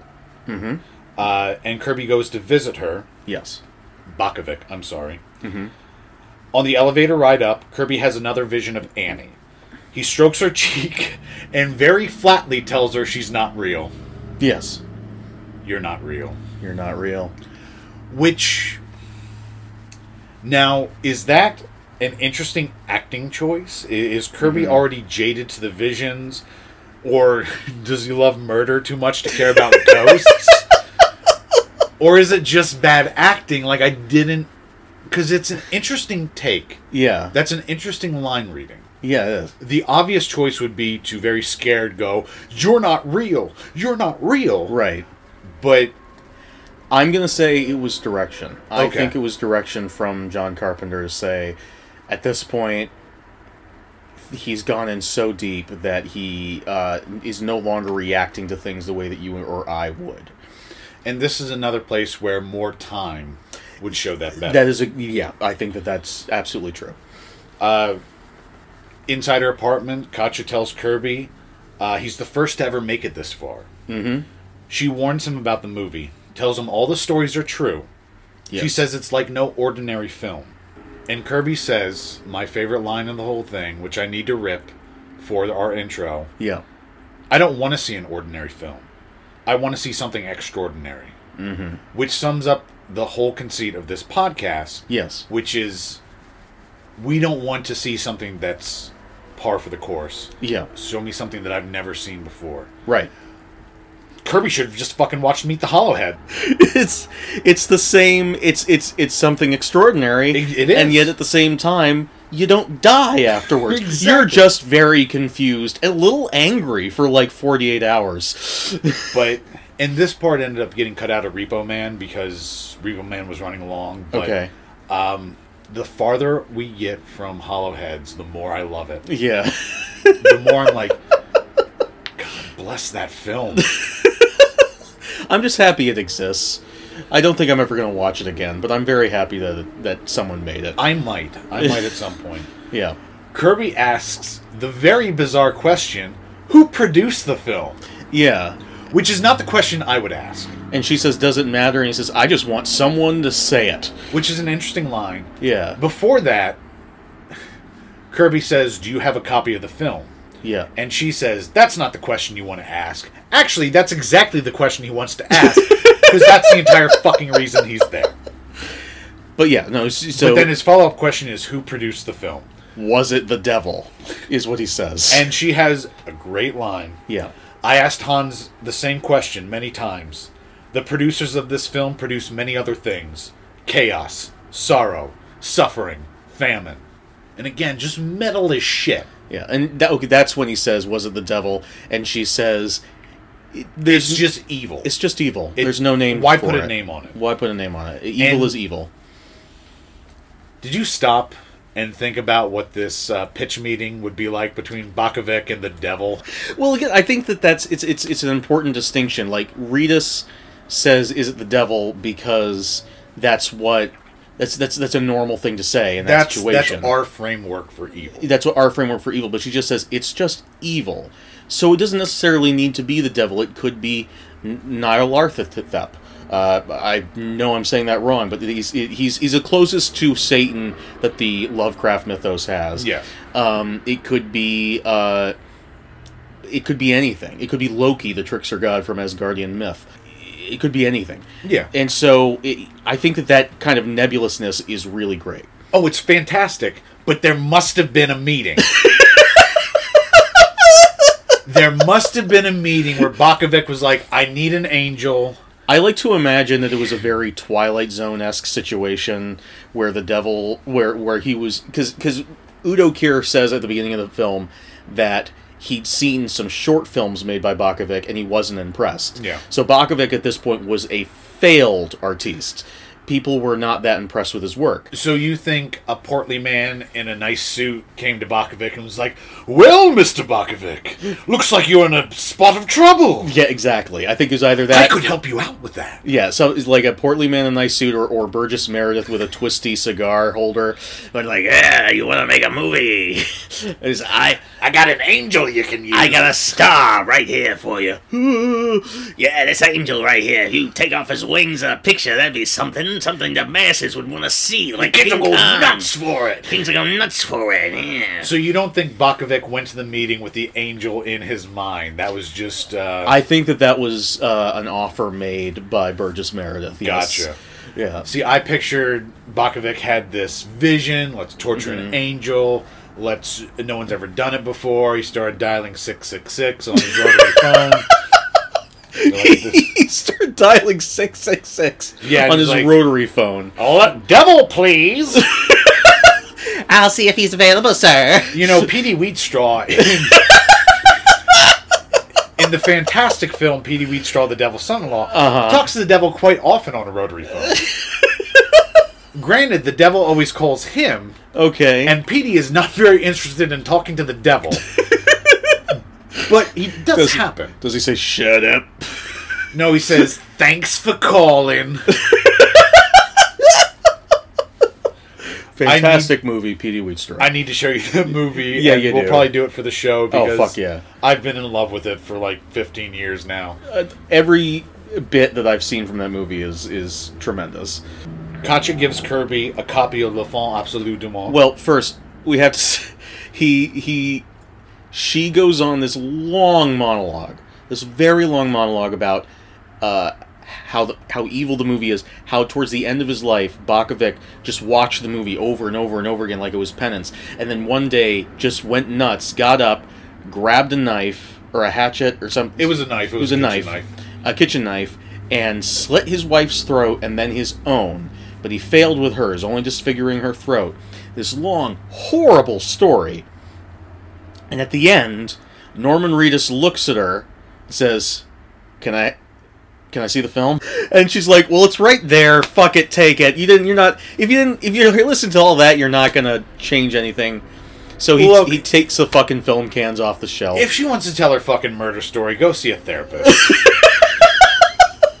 I didn't come for that. I came for the movie. Sweet man came here for one thing. Okay, now that we've talked about P.D. Weedstraw, Sweet Man just seems like the name of one of his, one of his like a sweet, sweet back. like sure, like isn't there isn't in in the first Dolomite movie isn't there like a guy named like the the the the ha- hamburger mayor or something like that? Hamburger pimp. hamburger pimp. That's it. That's Oh, that's man, right. I forgot about the character Hamburger Pimp. Oh my god. What a rich tapestry Rudy Ray Moore populates his world with. So Kirby gets a copy of All Absolu du Monde. Yep.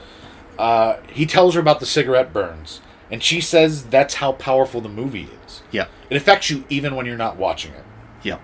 Kirby delivers the film to Bellinger. Oh, and we should say that uh, as the film has been going on, the cigarette burns, when they appear to him, have been getting larger and larger.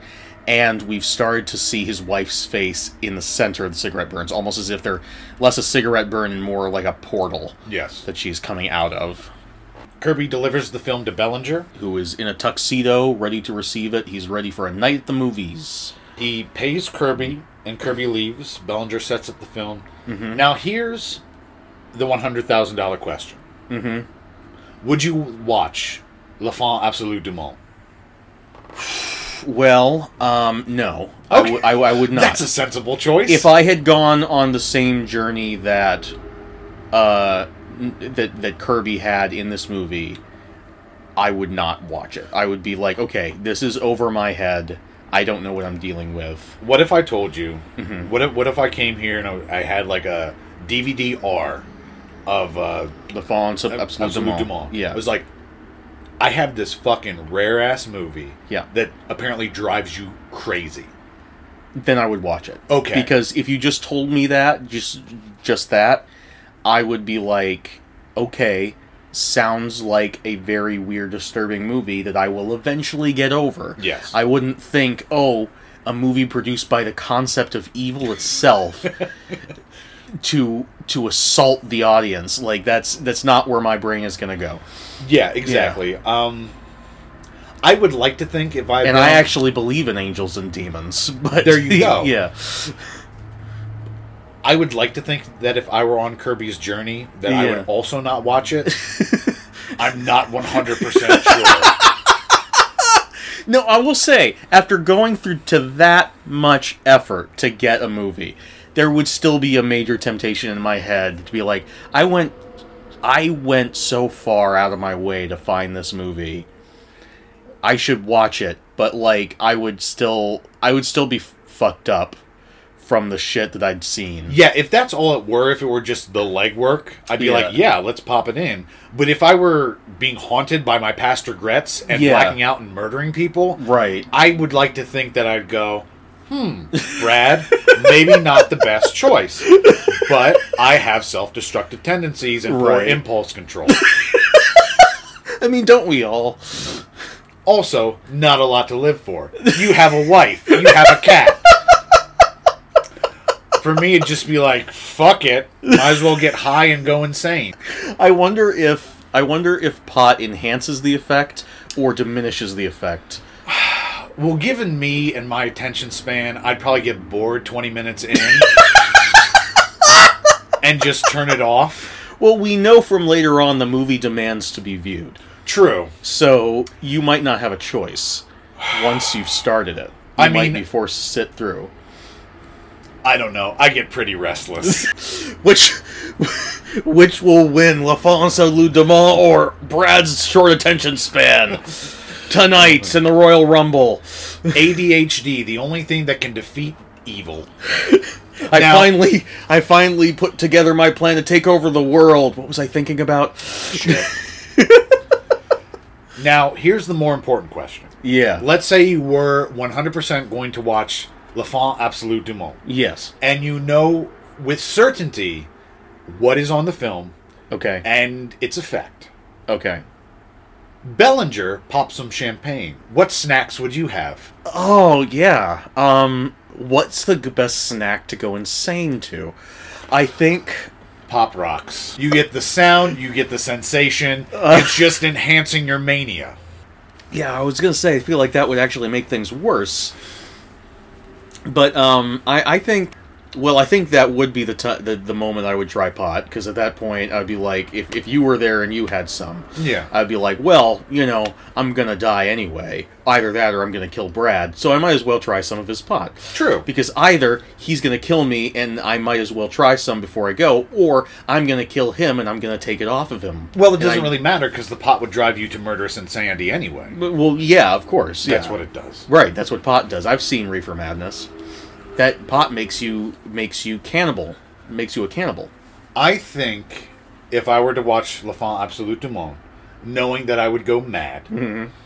I think a Lunchable would be nice Hmm. because of the compartments. It's all laid out for you. Like, if I'm going insane, I don't want to be fucking with, like, trying to make a sandwich. Granted, I could prepare it before, but what if I get hungry? Right, right, right, right. I think, But then again, like sometimes this, the Lunchables have those do-it-yourself items where you have to squeeze the pizza sauce onto the cracker. This would just be like a ham and crackers and cheese thing. Go Oh, okay, insane, Make a okay. little sandwich. If I'm going real nuts, make a triple decker. depends on how far into the movie we are. Depends how far I descend into madness. Right, exactly. I, think can see some that. nice single malt scotch, maybe. Yeah, I. Ooh, I a big burrito.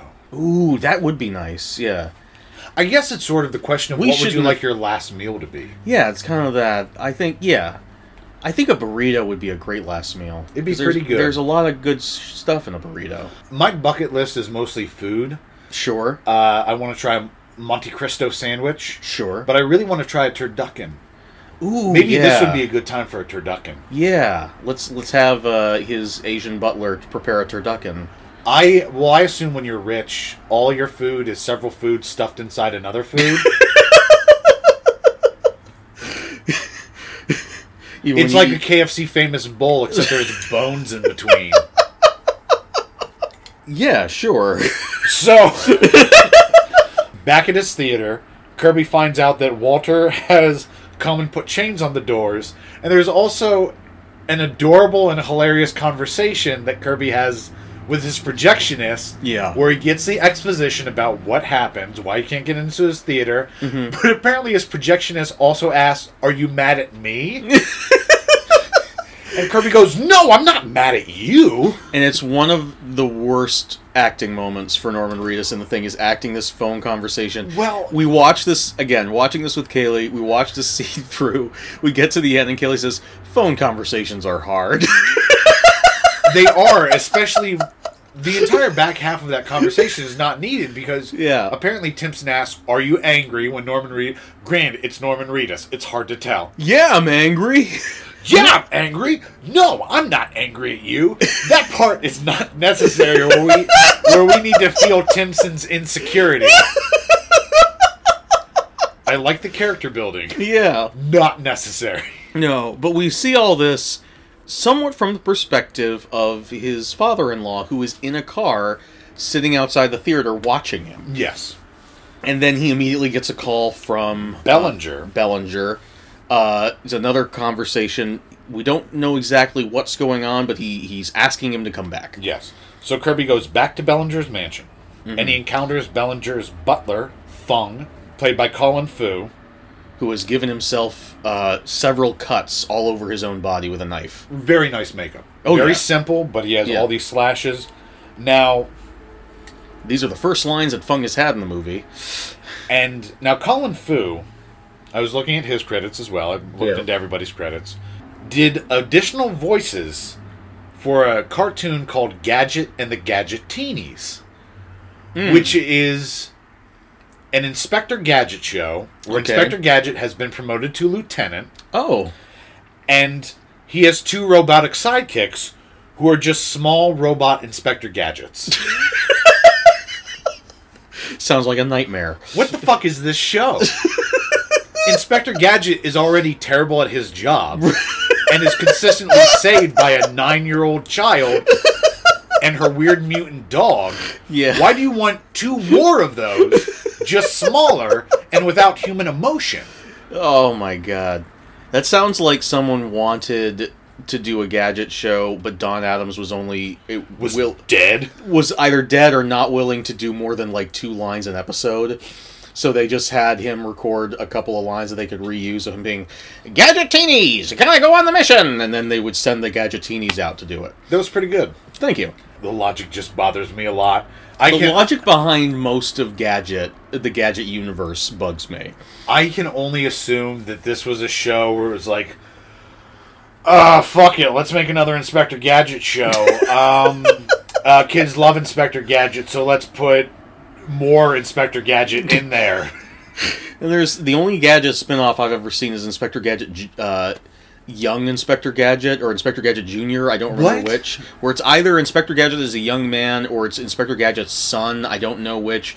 And he's fighting the Spider Lady Well, every week. either way, if he has the Inspector Gadget accoutrement, He does. that brings to mind some terrible childhood accident where he needed to get these replacements. Well, even the fact that like you have this niece who who has an uncle who she's taking care of, and she's like a mechanic, and he's it, it, it clearly shows that like she tried to rebuild her uncle after he died in a horrible accident and only somewhat got it right which is why he can't think straight and can't figure out that the bad guy is always claw I guess that explains why, uh, even though Inspector Gadget is some sort of secret agent, Yeah. this nine-year-old girl has security clearance to be his sidekick. right because she's like a child prodigy yes Fung blames Kirby for bringing evil into the house and you says, brought the movie here and says he hopes Kirby gets what he deserves before driving a knife into his eyes. oh It's so good. It's so good. It's so it's the sound is perfect. yeah.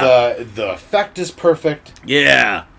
Just squelch, squelch. Oh man. and he, he drives it in one, sinks to his knees, and Kirby, ever the humanitarian, walks the fuck past, and Fung drives it into the other eye.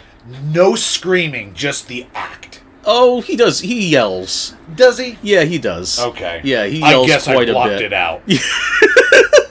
You're just as much of a humanitarian as Kirby is. Yep. I was like, wonder Yeah. what Bellinger's doing.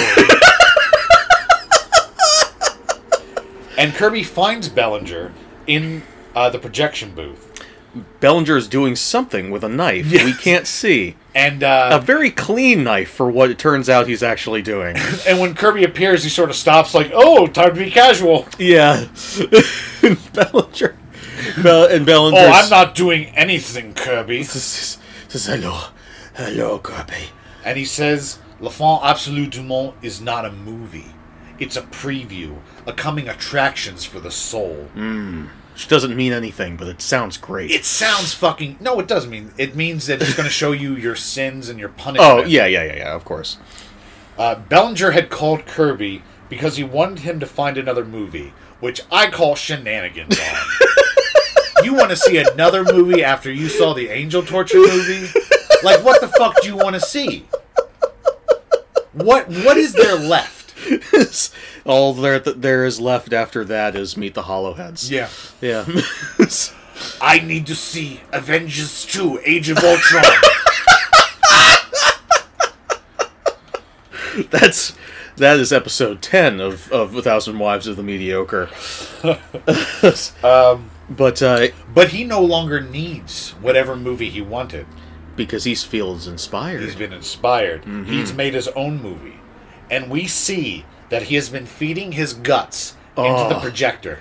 Then it's he, so great. he flips the machine on and he's rapidly disemboweled as his intestines twirl around the film reels. Oh, it's great. it's such a great effect. and this is probably my favorite scene. oh, absolutely. It's either this or the decapitation scene, but I think this is it. this is Oh my god! and I will say, Udo Kier is almost always killed in his movies, and he says that he likes it. He likes dying in movies, although he pref- he would prefer to be in a sequel at least once. He says, but uh, he he says he loves dying, but he says this is his greatest death Oh, I absolutely agree. because it's never been, as far as he was aware, it's never been done in any movie before, and he gets to become the movie, which is wonderful.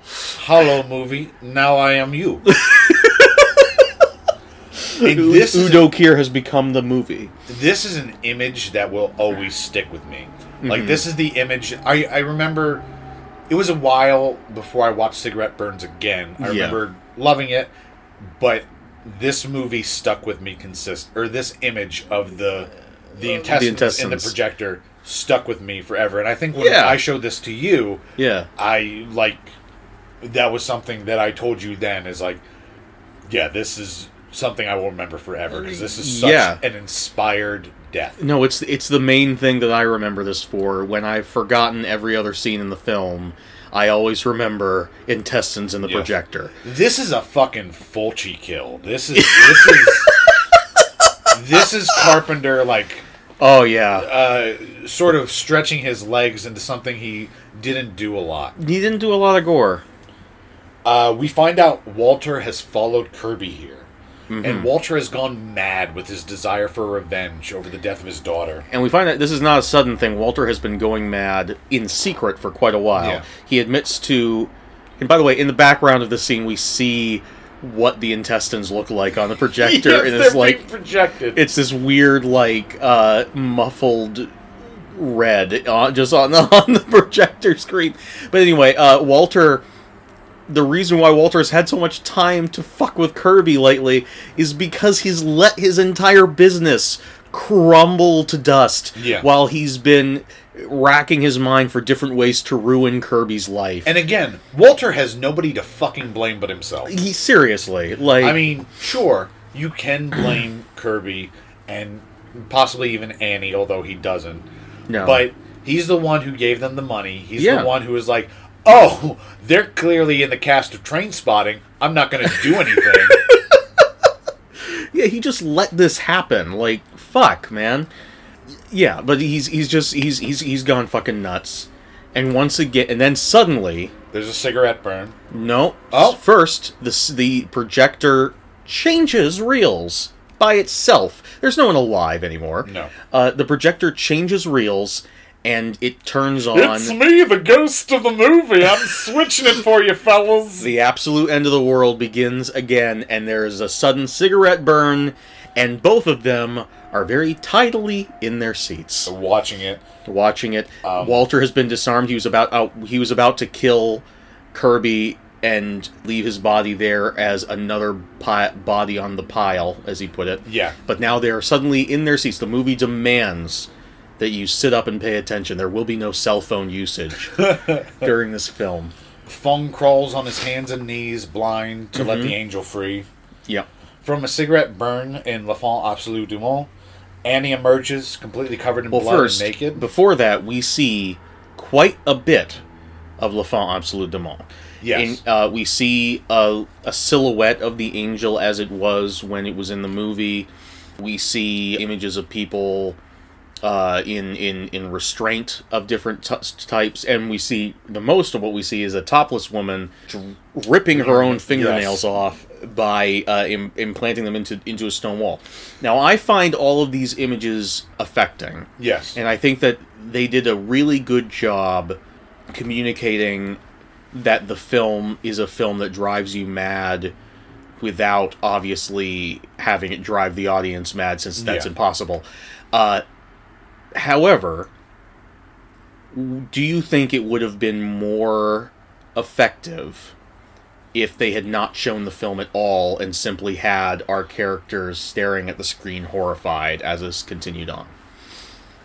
I think, and here's where, as we discussed in the Antrim episode, the problem with Antrim is that it says it's going to kill you. Yes. We know cigarette. We know Lafont Absolute Dumont is not going to kill us. Yeah. Because we have the layer of abstraction that is the television and the narrative. Right. So seeing Lafont Absolute Dumont, I think is fine. Uh, it, it doesn't. We know that an angel is tortured. I- it's not like we could imagine it, but i- it's still fine to see it. And because we know, like, we don't have the expectation of like, oh, it's gonna make me crazy. yeah. I- It's seeing it is fine. I I don't mind it at all. You build up an hour of this film. You might as well show it. sure. Okay. Yeah, that was that was a discussion that Kaylee and I had uh, brie very briefly while we were watching the movie, and I I see both sides of it. There is a part of me that thinks hmm, if they didn't show it, isn't the imagination scarier?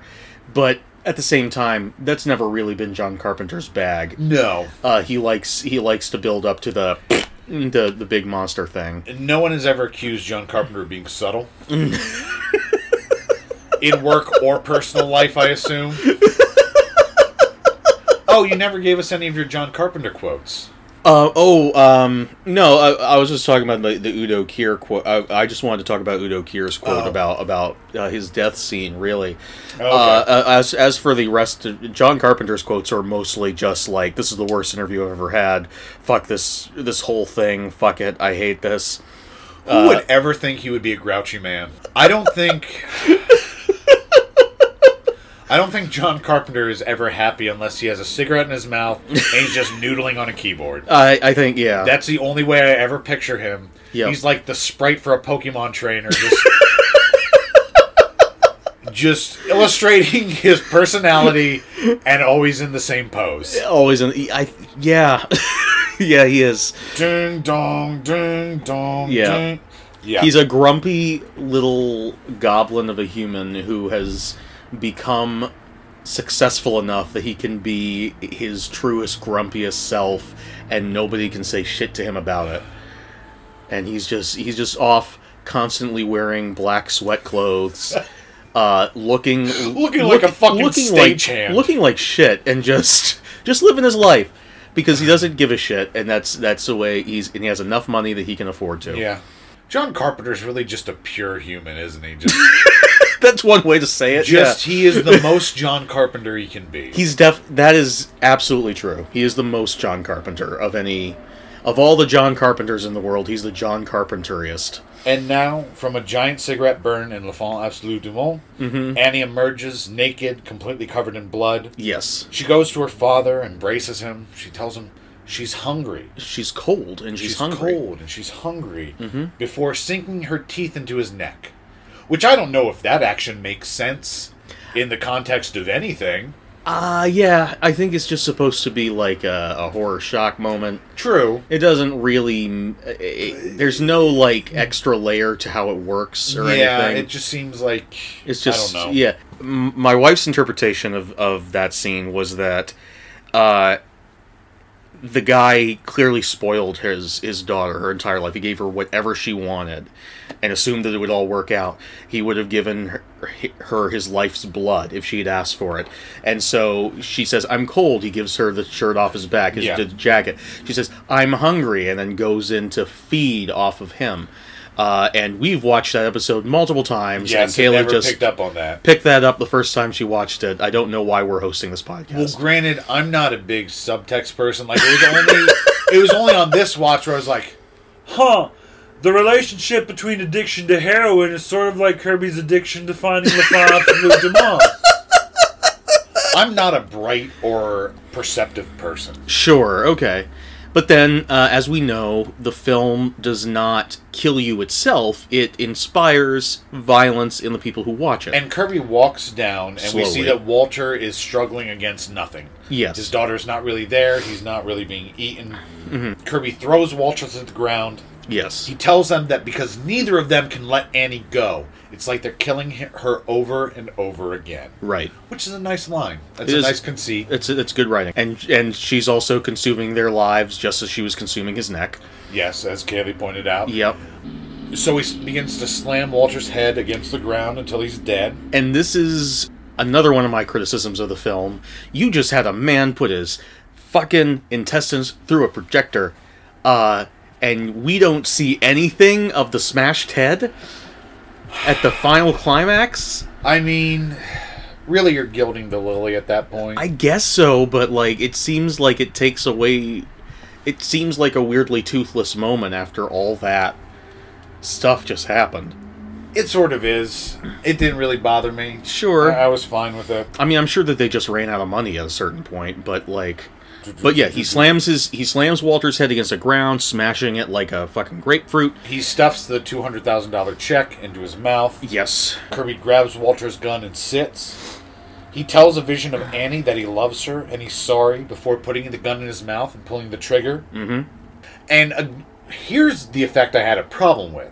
Okay. because when we see Kirby later, it just looks like he has he had some barbecue and there's just blood running down his mouth. Like, yeah, yeah, yeah. I could have done with at least like a subtle like little ridge at the back of his head, like a little extra sure, wound. sure. Angel walks by with the film Le Fin Absolute Demon, and he thanks Kirby. He picks up the and this is another very weak moment where the actor who played the angel, who has looked very ethereal and and inhuman. Uh, now has this weird little sort of like stumpy walk as he as he walks past with the film cans, but oh well, you know. He sort of looks like a Frank Oz puppet. maybe a little bit, but he, he he comes up and he says, "Thank you," and then and for this and walks away. Oh, another little detail frame. that I love is the angel is credited as the actor is Chris Redmond, and he's credited as Willowy Being. Yes, John Carpenter likes to pull little tricks like that in his credits. For instance, Michael Myers is not cr- the actor who played Michael Myers in the original Halloween is not credited as Michael Myers. He's credited as the Shape. Yes, Yeah. uh, which uh, and that's the end of Cigarette Burns. Yes. Uh, definitely check it out. Yeah. Cryptozorp, do you have anything you would like to add? every morning, every angel has to line up and give Jesus a kiss. Cryptozorp, you're you're not even really an angel, are you? I, will level with you. My name is Byron Johansson, and I just like pretending to be an angel. But apparently that's a problem for you, Billy. I wasn't expecting that voice change, Byron. Well, I guess you shouldn't judge a book by its cover. Now I'm gonna spread my wings and fly away. Goodbye, all! Well, we're inside, too. If he's an angel, how does he still have fucking wings? Well, I guess it's an October miracle. Do you know what you want to talk about next week? Uh, Finally, do Maniac. um, nah, well, nah. let's, let's not, let's not, and say we did. For next week, I want to talk about because it is Halloween. Yes. I want to talk about a movie called Bubba Hotep. Oh, sweet. Yeah, Oh, that'll be a lot of fun. that'll be a lot of fun. I can't wait. because I I'm going with do, dealing with a lot of stress in my life right now. Yeah, let's so, watch something So I fun. could use a break. Thank you for listening. Absolutely. Thank you, everybody. bye bye.